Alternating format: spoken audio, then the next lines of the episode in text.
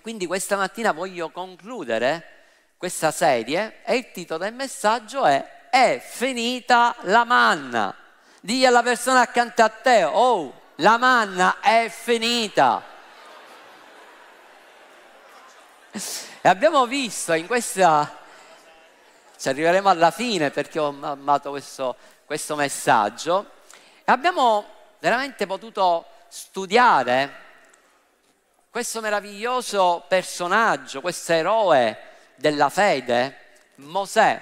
Abbiamo visto le varie stagioni, i tre cicli della sua vita, che sono stati tre cicli di 40 anni, l'uno 40, 40 e 40, 40 vissuti nella carne, e lui è cresciuto nel, in Egitto come egiziano, con quel carattere un po' arrogante, presuntuoso, impulsivo, un uomo che dipendeva dalle proprie forze, dalle capacità fisiche e soprattutto anche del, di ciò che aveva. Lui era a capo di un grande esercito, lui sarebbe diventato anche il capo in Egitto e quindi era un uomo che dipendeva dalle proprie abilità naturali, naturali, fisiche, della propria conoscenza, perché lui aveva studiato con i migliori professori che c'erano in quel tempo.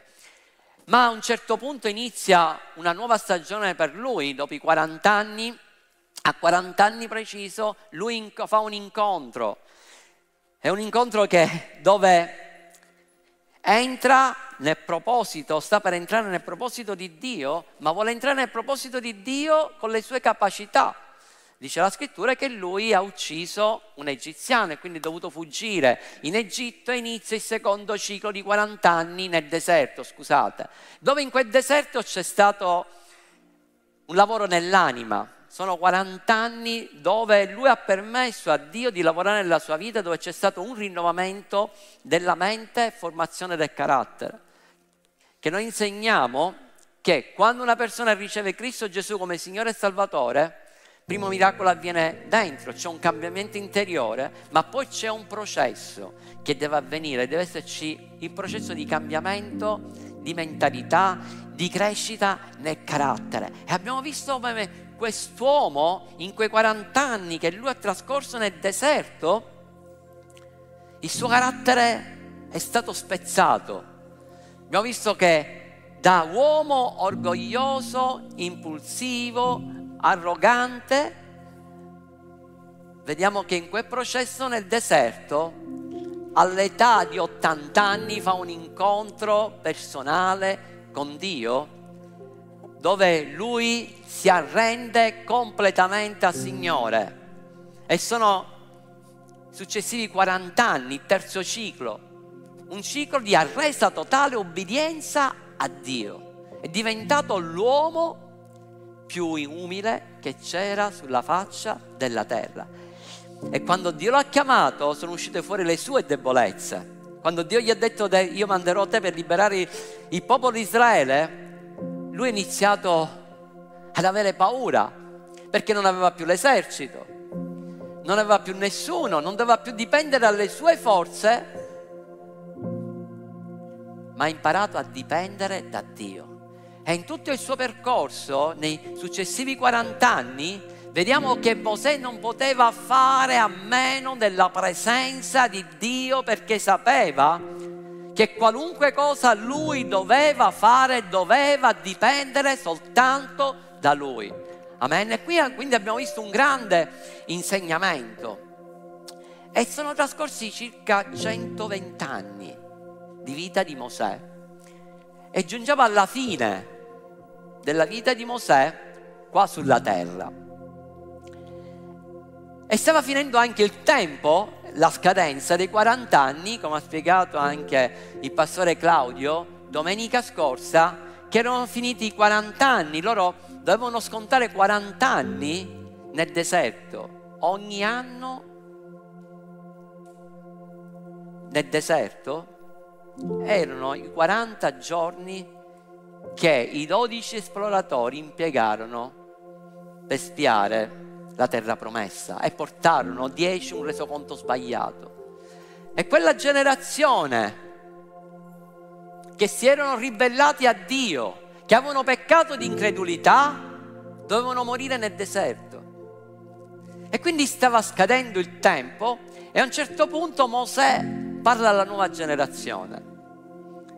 E questo lo troviamo in Deuteronomio capitolo 6, dove lui chiama la nuova generazione e gli ricorda tutti i comandamenti che Dio aveva dato dicendo guardate che se voi dovete ubbidire a Dio perché se voi ubbidite a Dio sarete un popolo grandemente benedetto. La sua presenza non si dipartirà mai da voi.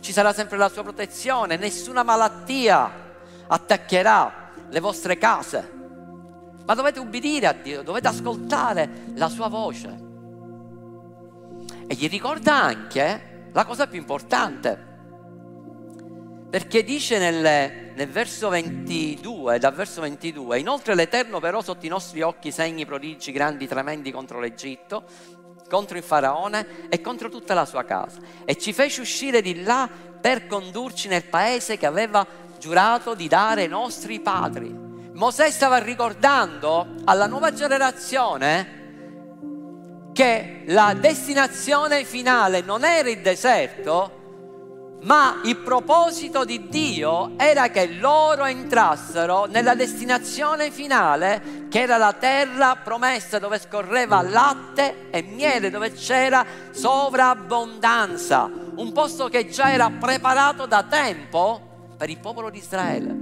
Quindi lui incoraggia, esorta quella nuova generazione dicendo non fate gli stessi errori che hanno fatto i vostri padri. Ricordatevi che Dio ha fatto un patto con Abramo e che quella terra vi appartiene. E vediamo che nell'ultimo anno, l'ultimo anno, gli ultimi due anni della vita di Mosè, Dio lo fa salire su un monte. Guardate, questa è una delle parti più tristi e commoventi della storia di Mosè, perché io mi sono immedesimato in lui. Perché Dio a un certo punto lo chiama e lo fa salire su un monte e gli fa vedere la terra promessa, tutta la pianura. Deuteronomio 34, versetto 1. Dice poi Mosè salì delle, dalle pianure di Moab sul monte Nebo in vente al Pisgat, che è sulla sponda opposta a Gerico. E l'Eterno gli fece vedere tutto il paese di Galad fino a Dan. Fece vedere con i suoi occhi la promessa di quella terra che finalmente era arrivato il tempo dell'adempimento. L'Eterno gli disse, verso 4, questo è il paese che ho promesso congiuramente ad Abramo, a Isacco e a Giacobbe, dicendo, io lo darò alla tua discendenza, io te l'ho fatto vedere con i tuoi occhi, ma tu non entrerai. Mamma mia, secondo voi, come si sarà sentito Mosè? Dopo tutti quegli anni che aveva trascorso col, nel deserto, con il popolo di Israele, le lotte che aveva fatto, come aveva difeso. Quel popolo a un certo punto Dio gli dice, te lo faccio vedere, è finito il tuo tempo, ma tu non entrerai. Perché Mosè non doveva entrare, non poteva entrare nella terra promessa?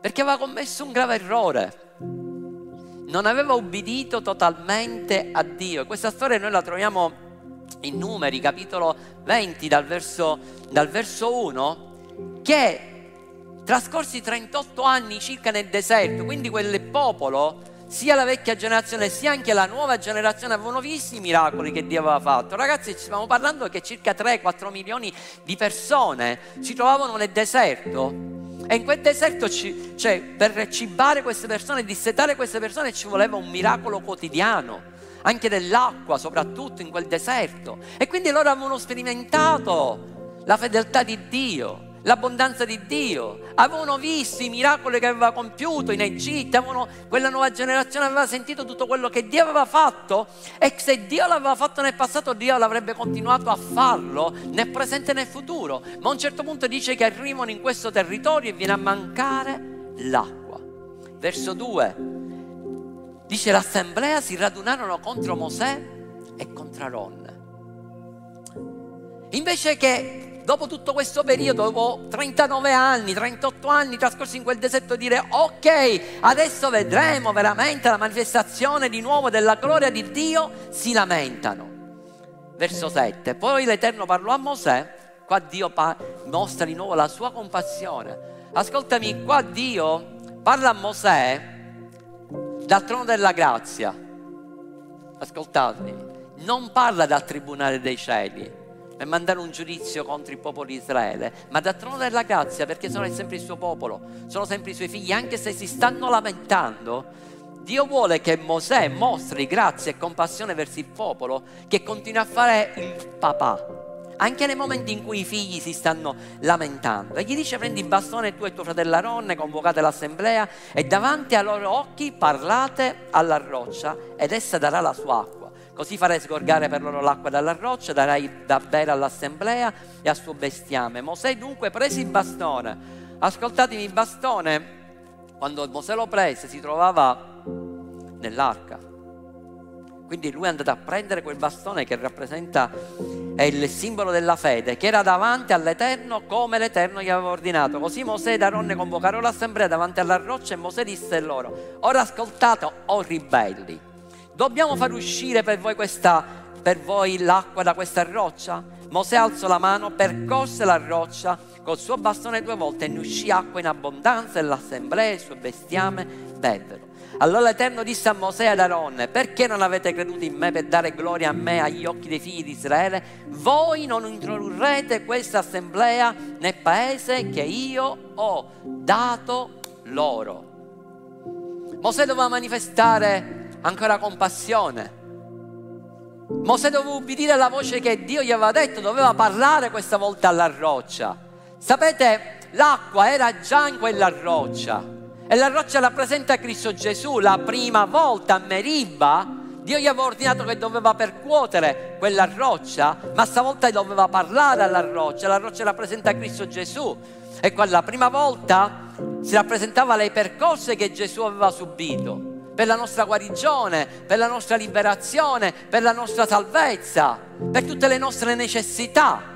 E già Gesù aveva, ha subito queste percorse, ma l'insegnamento che c'è qui è che Gesù l'ha subito soltanto una volta i percorsi, ma adesso è arrivato il momento che noi dobbiamo parlare a Gesù. Loro devono parlare alla roccia dovevano semplicemente ricevere, parlando a quella roccia, avrebbero ricevuto quello che già Dio aveva provveduto precedentemente perché l'acqua già era lì. La soluzione ai tuoi problemi è in Cristo Gesù perché Lui è la fonte e tu devi parlare a Lui non lamentandoti, ma parlando a Lui perché è Lui la risposta ai tuoi problemi. Amen. E quindi Mosè non ha ubbidito a Dio totalmente. Dio successivamente, io vi do i versi, i capitoli, poi li andate a leggere, in numeri 27 Dio parla nuovamente a Mosè e gli ricorda di nuovo, proprio così, che lui in quella terra non doveva entrare perché aveva, si era ribellato. Ora ditemi una cosa, ma Mosè quante volte si era ribellato a Dio? In 40 anni nel deserto. Mai, mai si era ribellato a Dio. Quante volte aveva avuto pazienza e compassione per quel popolo? Sempre. Sempre, era stato, anzi era stato lui quando Dio li voleva colpire, lui si è messo davanti e ha interceduto per salvare quel popolo. Quindi ci stava insomma che almeno una volta, una volta soltanto potesse sfogarsi. Ma lui non se lo poteva permettere perché lui era alla guida, lui rappresentava Dio e lui non poteva permettersi quel comportamento. Quindi a un certo punto quando Dio gli dice tu non entrerai nella terra promessa, Mosè, umanamente parlando, poteva anche lamentarsi con Dio e dire Signore, ma c'è una volta solo sbagliato. Cioè, dopo tutti i sacrifici che io ho fatto, finalmente sono a un passo. 40 anni fa avevo la possibilità di entrare nella terra promessa, godermi della tua benedizione, di tutti i benefici. E ora dopo 40 anni che mi trovo a un passo dalla terra promessa, tu me la fai soltanto vedere e non mi fai entrare per colpa di questo popolo che è ostinato. Dio, perché ti comporti così? Ma questo popolo non, non è valsa la pena guidarlo.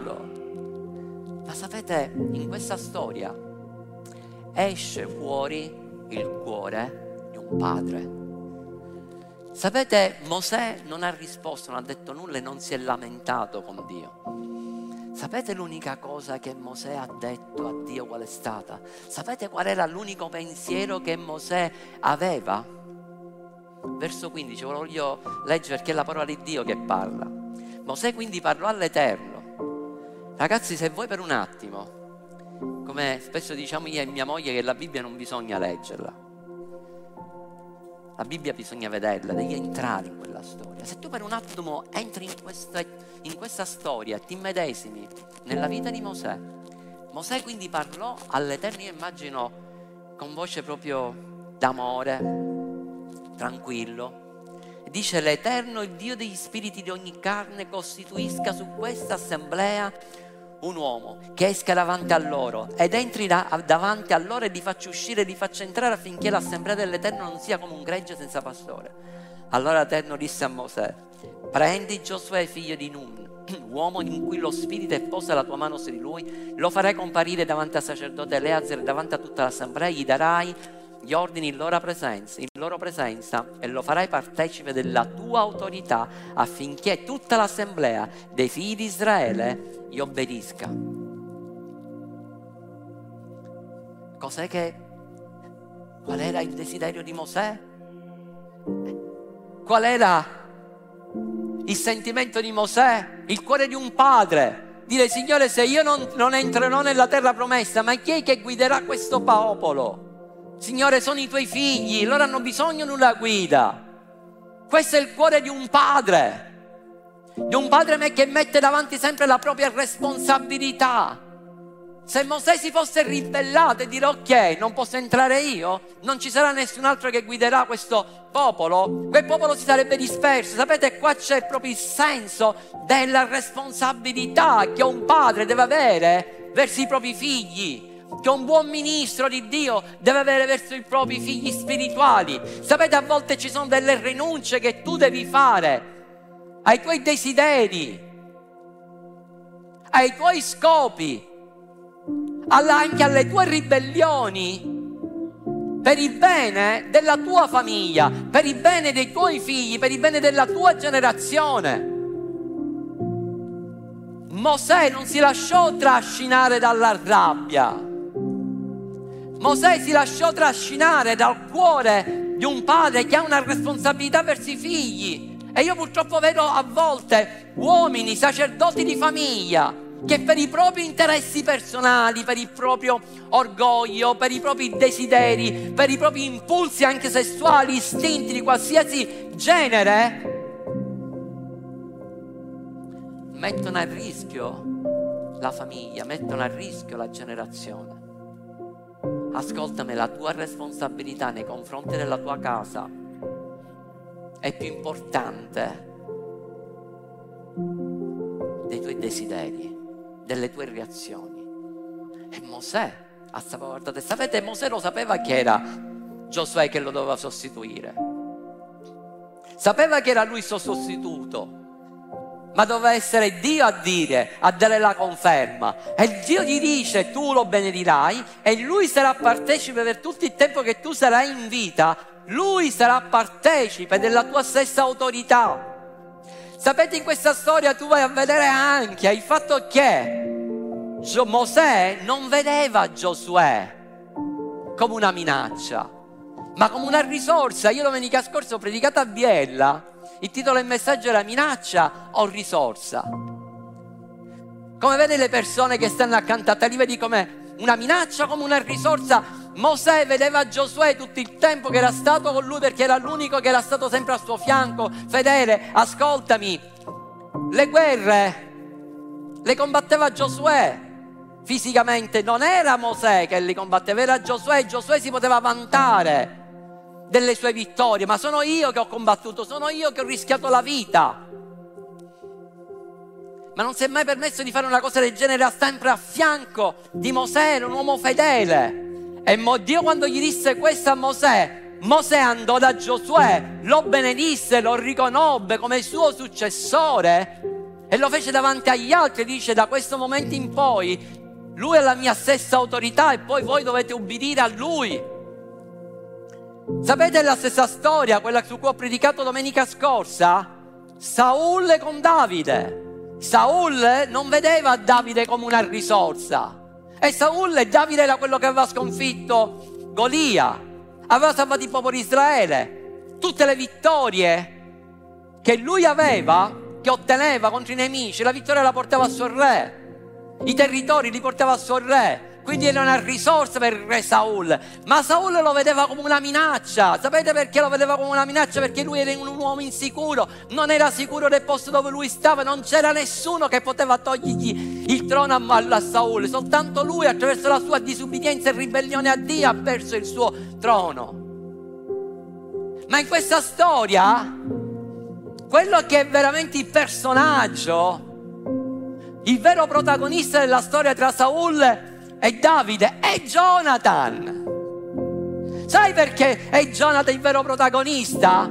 Perché il vero successore, il successore di Saul era Davide, quello che si doveva sentire, era Jonathan, quello che doveva sentirsi veramente minacciato non era Saul, ma era Jonathan, perché lui era il primogenito di Saul e quindi se c'era qualcuno che doveva sentirsi minacciato e sapeva che Davide era stato unto come re, era lui. Dice se lo facciamo fuori come quello che vuole fare sa, mio padre, il mio posto sarà assicurato. Ma Jonathan, quando vide che Davide vinse Golia, dice la scrittura, in prima Samuele capitolo 17 che, 18 che lui amò Davide come l'anima sua.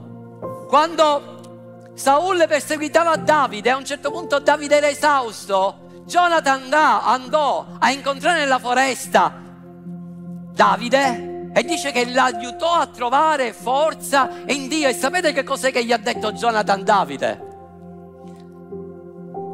Iniziò a ricordargli, a incoraggiarlo, a esortarlo alla chiamata di Dio. Davide, ricordati che è stato Dio a ungerti, che Samuele ti ha unto come re, sarai tu il mio successore. Mio padre lo sa molto bene, mio padre non potrà mai ucciderti.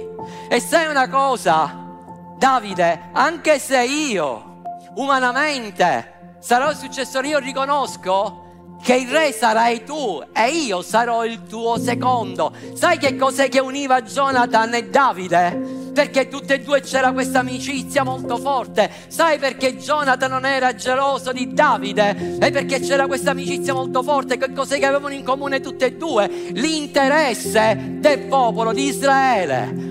Tutte e due avevano l'interesse per lo scopo e il proposito di Dio. L'interesse che avevano Mosè e Giosuè era solo uno. Erano gli interessi di Dio, erano gli interessi e il bene del popolo di Israele. E questo è il vero cuore che deve avere un buon padre.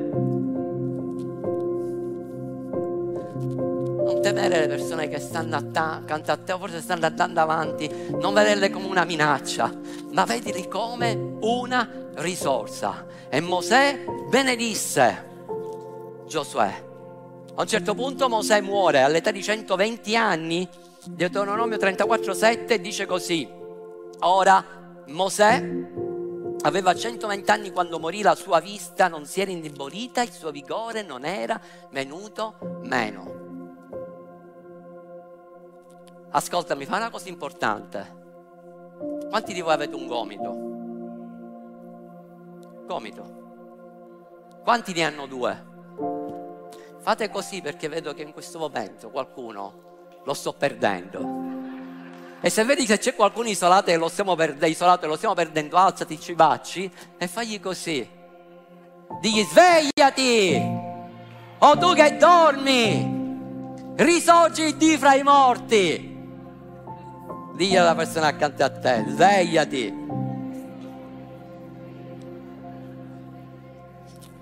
Ascoltami, Mosè è morto, ma il Dio di Mosè non è morto.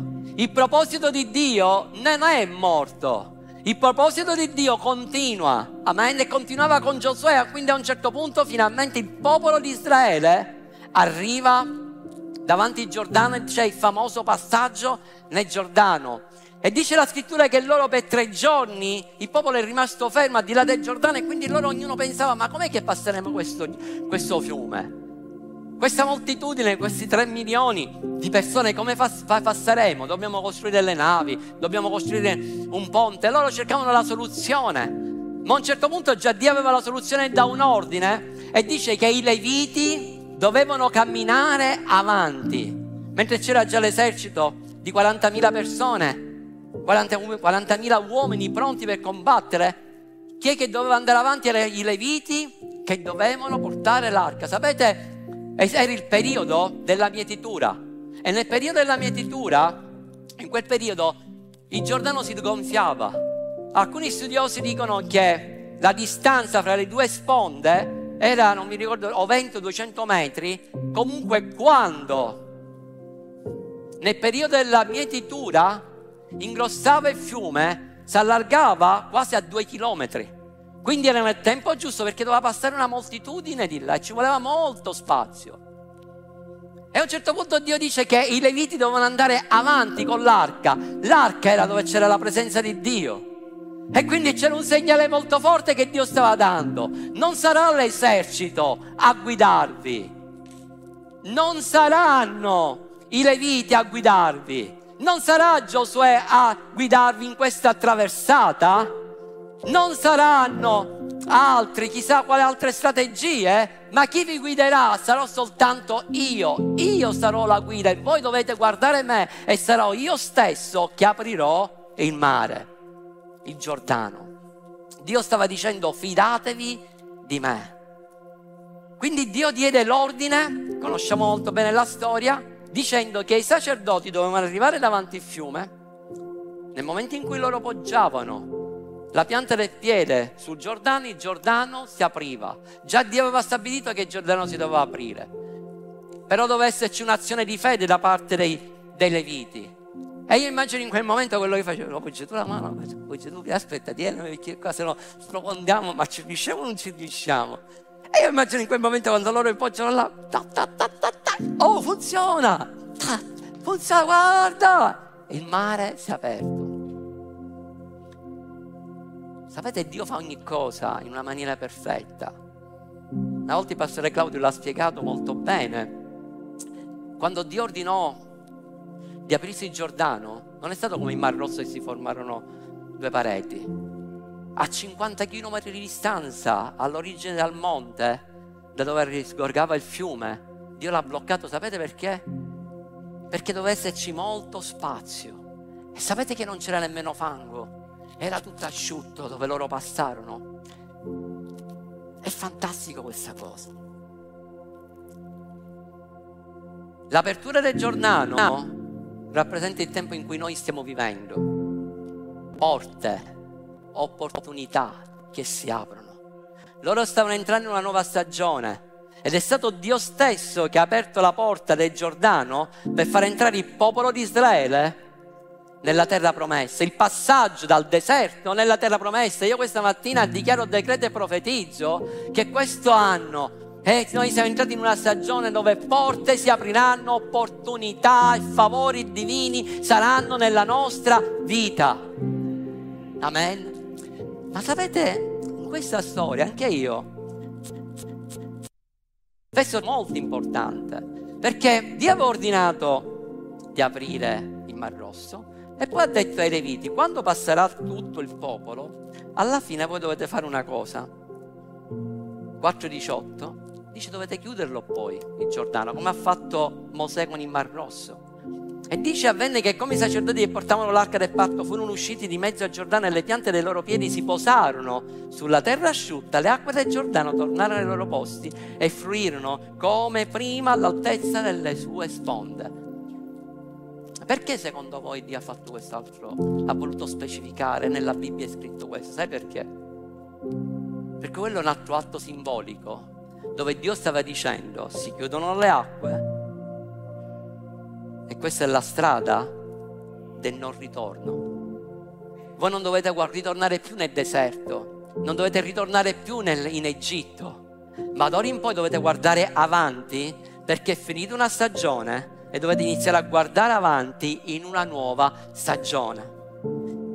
La Bibbia dice che quando noi riceviamo Cristo Gesù, le cose vecchie le cose vecchie, le cose del passato sono passate e adesso sono tutte nuove. Tu non devi più guardare indietro, non devi più guardare il deserto, non devi più guardare l'Egitto, ma devi guardare avanti nelle cose meravigliose e potenti che Dio ha preparato per te.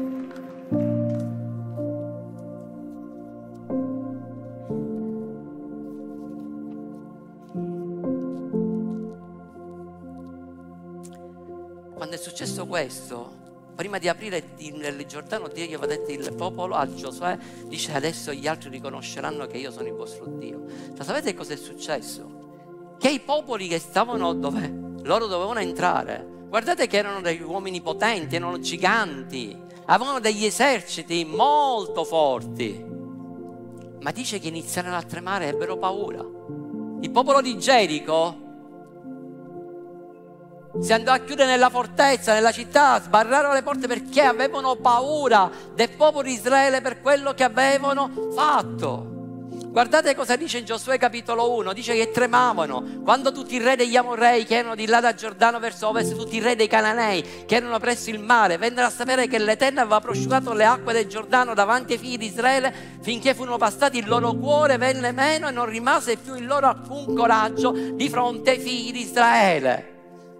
Ragazzi, quando arrivano i figli di Dio, dove arriva il popolo di Dio, il nemico trema, ha paura. Perché insieme a te sta arrivando l'esercito di Dio. E loro avevano paura, si andarono a chiudere. Perché dice noi non lo possiamo sconfiggere perché c'è Dio che li sta guidando. E sai una cosa, il popolo di Gerico dall'alto e anche i cananei che avevano paura iniziarono a guardare il popolo di Israele, il popolo di Israele, Dio aveva dato delle direttive di quando loro si accampavano nella distribuzione delle tribù. Guardate questa foto, questa la trovate anche nella, nella Bibbia. Questo è l'accampamento del tribù, delle tribù di Israele. Immaginate per un attimo i nemici quando guardavano il popolo di Israele che cos'è che vedevano? Vedevano la croce, vedevano Cristo Gesù ed è per questo che avevano paura. Se vi ricordate la storia del re Balak, che chiamò Balaam per maledire il popolo di Israele, dice che quando lui salì sulle alture in montagna, vide la distesa del popolo di Israele e vide queste tribù come erano disposte. In pratica lui vide la croce, ebbe paura e dice io non posso maledire un popolo che è stato benedetto. E Balaam invece di maledire il popolo di Israele iniziò a benedire perché aveva timore. Ascoltami, se pensi che ci siano persone che ti stanno maledicendo, sappi perché loro hanno paura. E la loro maledizione si tramuterà in benedizione per te perché in te c'è Cristo Gesù che è dentro e vive dentro di te.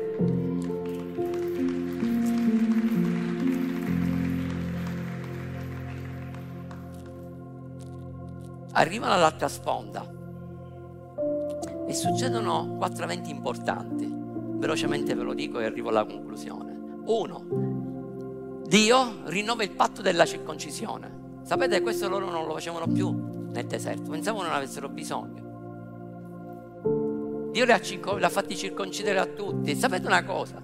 Che nel momento in cui gli uomini venivano circoncisi, Passavano giorni, più di otto giorni, venti giorni, che loro dovevano stare fermi, persino pure l'esercito di Israele. Quindi potevano dire, oh aspetta un minuto, i nemici se ne possono approfittare di questo. In un momento di debolezza, ma i nemici non si permettevano di entrare, perché avevano paura, perché c'era l'esercito di Dio che li stava proteggendo. E là Dio rinnova il patto abramico con loro mantenendo la sua promessa, dandogli una eredità. E gli dice così nel verso 9, allora l'Eterno disse a Giosuè, oggi, dopo che loro si sono circoncisi, oggi ho rimosso da voi il vituperio d'Egitto e quel luogo fu chiamato Gilgal fino a questo giorno. Gilgal significa rimozione. L'infamia che era stata tolta era l'umiliazione che loro avevano subito quando erano schiavi. E quando tutti gli altri, tutti gli altri popolo, popoli deridevano contro il popolo di Israele quando lui veniva maltrattato e ora attraverso quel patto Dio gli sta ricordando, gli sta dicendo Israele tu sei mio figlio. Tu sei, io ti ho appartato per essere il mio popolo e ti ho dato un'identità. La Bibbia stamattina ti sta ricordando che lui ha rimosso la tela vergogna, ha rimosso l'infamia, ha rimosso i tuoi errori, ha rimosso i tuoi peccati. E Dio questa mattina ti sta dicendo, tu appartieni a me perché tu fai parte di un patto nuovo, un patto rinnovato in Abramico, un patto fatto in Cristo Gesù per mezzo del suo sangue. Tu mi appartieni, tu sei mio figlio, tu sei mia figlia, tu sei santo, tu sei santa perché sei appartata per me e tu hai un'identità. Dio stava ricordando alla nuova generazione che loro avevano un'identità e che erano il popolo di Dio e dovevano essere fieri di questo. E questa mattina Dio ti dice tu devi essere fiero di appartenere a tuo padre. Amen. Un'eredità.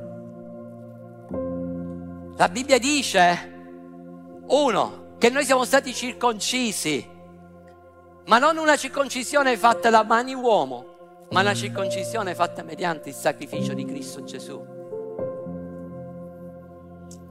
La Bibbia dice che anche noi abbiamo ricevuto un'eredità, sai una cosa, è ancora più grande l'eredità che avevano ricevuto il popolo di Israele, perché la Bibbia dice che noi siamo eredi e coeredi in Cristo Gesù. E questa parola coeredi da greco è, non so se ve lo se ve l'ho dato, se l'avete scritto, avete scritto? Sì, ve l'ho dato, è un po' complicato. Ripetete insieme a me. Sigheronomos. Sigheronomos significa colui che ottiene qualcosa che gli è stato assegnato insieme ad altri compartecipe. In poche parole, noi siamo compartecipi dell'eredità in Cristo Gesù. Sapete nella nella cultura ebraica il primogenito spettava il doppio dell'eredità. Ma a noi non spetta il residuo dell'eredità in Cristo Gesù.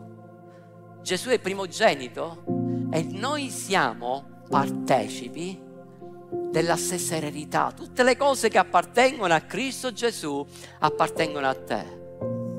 E la Bibbia dice in Efesini 1.3 che noi siamo stati benedetti, ascoltami, la Bibbia non dice che forse tu sarai benedetto in Cristo Gesù. La Bibbia non dice che tu domani, se ti comporti bene, sarai benedetto. La Bibbia dice che noi siamo stati benedetti di ogni benedizione in Cristo Gesù.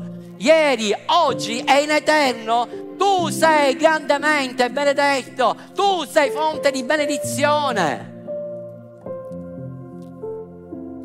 La seconda cosa, celebrano la Pasqua, anche questa avevano dimenticato di farlo. Sapete quando loro avevano fatto la Pasqua? Quando Dio l'aveva istituita, la vigilia dell'uscita dall'Egitto.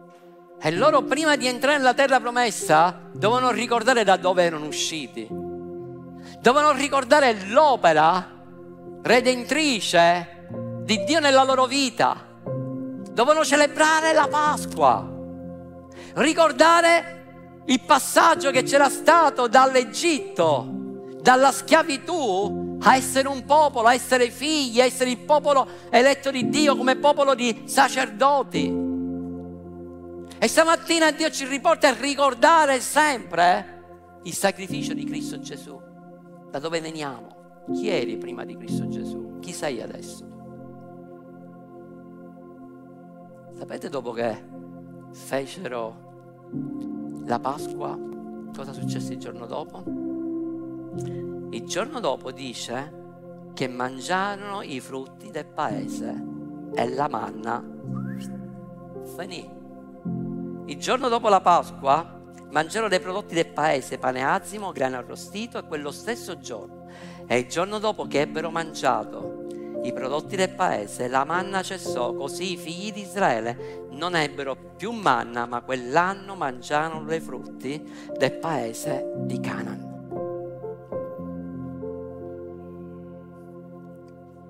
Un'immagine meravigliosa, immaginate per un attimo i nemici là sulle mura di Gerico, vedono questa distesa del popolo di Israele e a un certo punto perché loro per paura hanno lasciato i campi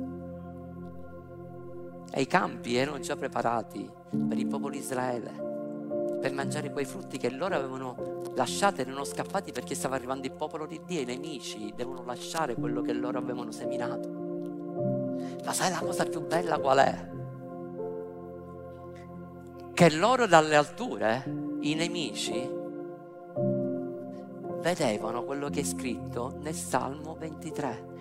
Egli ti apparecchia la mensa a cospetto dei tuoi nemici.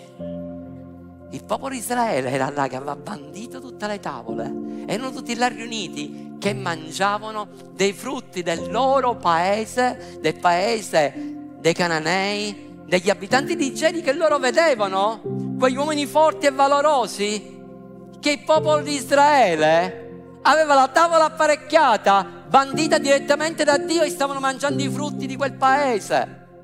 E Dio farà così con te.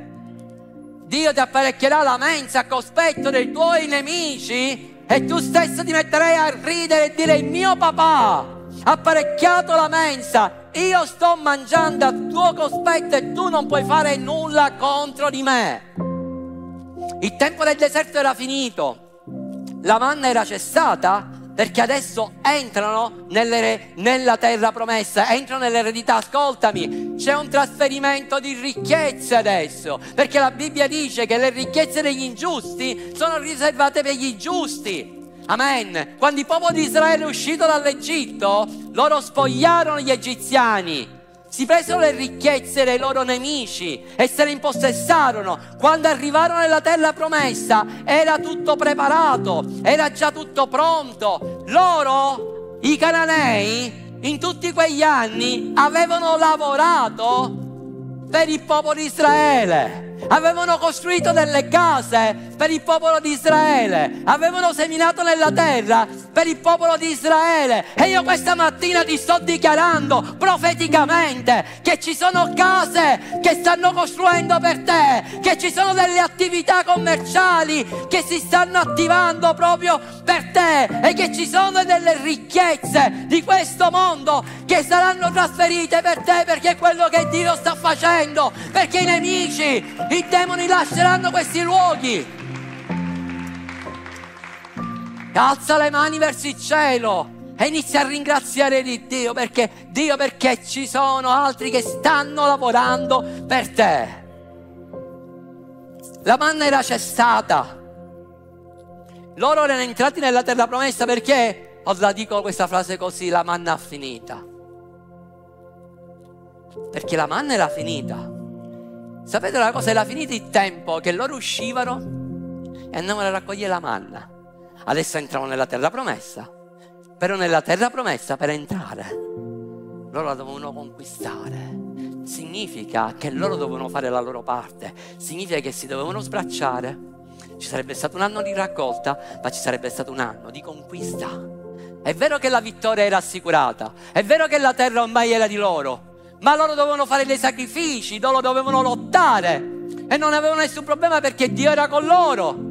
E sapete, stamattina una bella notizia per te. Se tu aspetti un lavoro, se tu rimani a casa e aspetti la manna, ho una bella notizia per te, la manna è finita, devi uscire fuori da casa e andarti a cercare il lavoro, perché Dio benedice l'opera delle tue mani. Andate a studiare i personaggi. Giosuè non è diventato, aveva una chiamata come condottiero, era chiamato a essere un ministro, ma prima ha iniziato a servire Dio, a servire Mosè, guardando la tenda, lui rimaneva fuori dalla tenda. E poi le, combatteva le battaglie, andava contro gli Amalechiti, contro i Filistei. Ha imparato ed era ubbidiente. Lui era allineato alla visione che Dio aveva dato al suo pastore ed era stato fedele al suo pastore. E così è stato anche per Eliseo con Elia, così è stato Giuseppe. Giuseppe si è passato 13 anni a essere schiavo, a fare le pulizie, a essere un buon amministratore, a lavorare dentro il carcere. Ma poi Giuseppe è diventato l'uomo più potente che c'era in Egitto dopo il faraone. Davide era stato unto da Samuele come re. Ragazzi, sapeva che era un re ormai. E lui poteva vantarsi di quella chiamata, poteva andare dai suoi fratelli e dire, oh ragazzi, da questo momento in poi io non pascolerò pure più le pecore. Ehi caro papà, Isai, usai ora che io sono un re e usai ora, caro Isai, che ora puoi chiamare Eliab e tutti i tuoi figli, quelli grandi, belli, grossi, e invece di mandarli in guerra, in guerra ci vado io e tu mandi allora a pascolare le pecore? No! Davide è ritornato a, pescola- a pascolare. Davide fu chiamato da Saul nel palazzo del re e lui suonava l'arca. E poi quando è arrivato il tempo della guerra, Davide è ritornato di nuovo dal palazzo del re, è ritornato nuovamente a pascolare. Ascoltami, nel tempo giusto Davide è entrato nel suo proposito, nel tempo giusto in cui lui era cresciuto nella fedeltà, era cresciuto nella fede, era cresciuto nel coraggio. Lui ha affrontato il gigante e lui ha continuato ad affrontare i giganti fino a quando lui è diventato il re di Israele. Io sono sicuro che tu hai una chiamata nella tua vita, ma nella chiamata, tra la chiamata e la separazione, c'è un tempo di crescita dove tu devi crescere nella fedeltà. Dio ti dice stamattina abita il paese e coltiva la fedeltà e tutto ciò che la tua mano trova a farlo, fallo.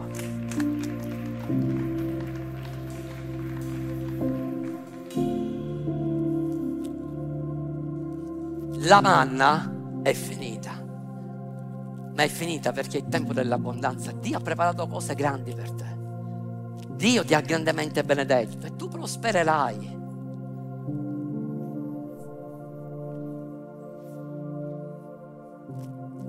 La Bibbia dice, ricordati dell'Eterno il tuo Dio perché è Lui che ti dà la forza per acquistare ricchezze. Arriviamo alla conclusione. Perché Mosè prima di morire incoraggia sia il popolo di Israele e sia Giosuè dicendogli, Dio non vi abbandonerà mai, anche se io adesso morirò non ci sarò più il Dio che è stato con me sarà con voi e con te Giosuè. 31 verso 6 di Deuteronomio. Siate forti e coraggiosi, non abbiate paura, non spaventatevi di loro perché l'Eterno il tuo Dio è Lui stesso che cammina con te. Egli non ti lascerà e non ti abbandonerà. Falle tue queste parole. Poi Mosè chiamò Giosuè e gli disse in presenza di tutto Israele, sii forte e coraggioso, poiché tu entrerai con questo popolo nel paese che l'Eterno giurò ai loro padri di dar loro e tu darai loro in eredità. Inoltre l'Eterno stesso cammina davanti a te, Egli sarà con te, Egli non ti lascerà, Egli non ti abbandonerà. Non avere paura e non sgomentarti. Se tu vai a leggere poi il capitolo 1 di Giosuè, Dio stesso poi ricorda nuovamente a Giosuè queste parole, dicendo non avere paura, non sgomentarti. L'unica cosa che tu devi fare è ricordati che tu devi sempre memorizzare la mia parola, che deve, tu devi diventare tutt'uno con la mia parola non avere paura perché io sarò con te. Sapete che Dio ha mantenuto questo, questa promessa? Sapete perché? Perché dopo che la manna cessò ed era arrivato il momento che loro dovevano entrare nella terra promessa, Giuseppe ha avuto un momento di smarrimento. Dice adesso come faremo? Guardava quelle mura, i suoi occhi erano concentrati sulle mura di Gerico, dicendo com'è che noi abbatteremo quella parete? Com'è che noi potremmo attraversare, entrare dentro Gerico, perché nessun popolo, nessun esercito è mai riuscito a scavalcare quel muro. Dice la Bibbia, Dio aveva fatto una promessa attraverso Mosè, che lui sarebbe stato contro, sempre con loro. E dice la scrittura, nel verso 13, nel capitolo 5, ora avvenne che mentre Giosuè era presso Gerico, alzò gli occhi e guardò, ed ecco un uomo gli stava davanti con la mano, con in mano la sua spada sguainata. Giosuè gli andò incontro e gli disse: Sei tu per noi o per i nostri nemici? Egli rispose: No, io sono il capo dell'esercito. Lui era l'angelo dell'Eterno era Gesù stesso in persona, il capo dell'esercito, e lui stava dicendo io arrivo in questo momento e la parola originale dall'ebraico significa io sono arrivato adesso e d'ora in poi starò sempre con te, non ti lascerò mai perché questa è una nuova stagione dove io stesso combatterò le tue battaglie. Giosuè ha distolto lo sguardo da Gerico e alzò gli occhi verso il cielo e vide Gesù. Fino a quando Giosuè guardava le mura di Gerico non poteva vedere Gesù. Fino a quando tu vedrai le mura di Gerico davanti a te che rappresentano i tuoi problemi, le tue situazioni, le tue montagne, non potrai mai vedere Cristo Gesù. Giosuè alzò gli occhi al cielo, io alzo gli occhi ai monti da dove verrà il mio aiuto, il mio aiuto verrà dall'Eterno. E in quel momento comparve lui perché Dio mantiene sempre le sue promesse. La promessa di Dio era io non ti lascerò, non ti abbandonerò, io andrò sempre avanti davanti a te a combattere contro i tuoi nemici per come sono stato con, Mo, con Mosè, io sarò con te.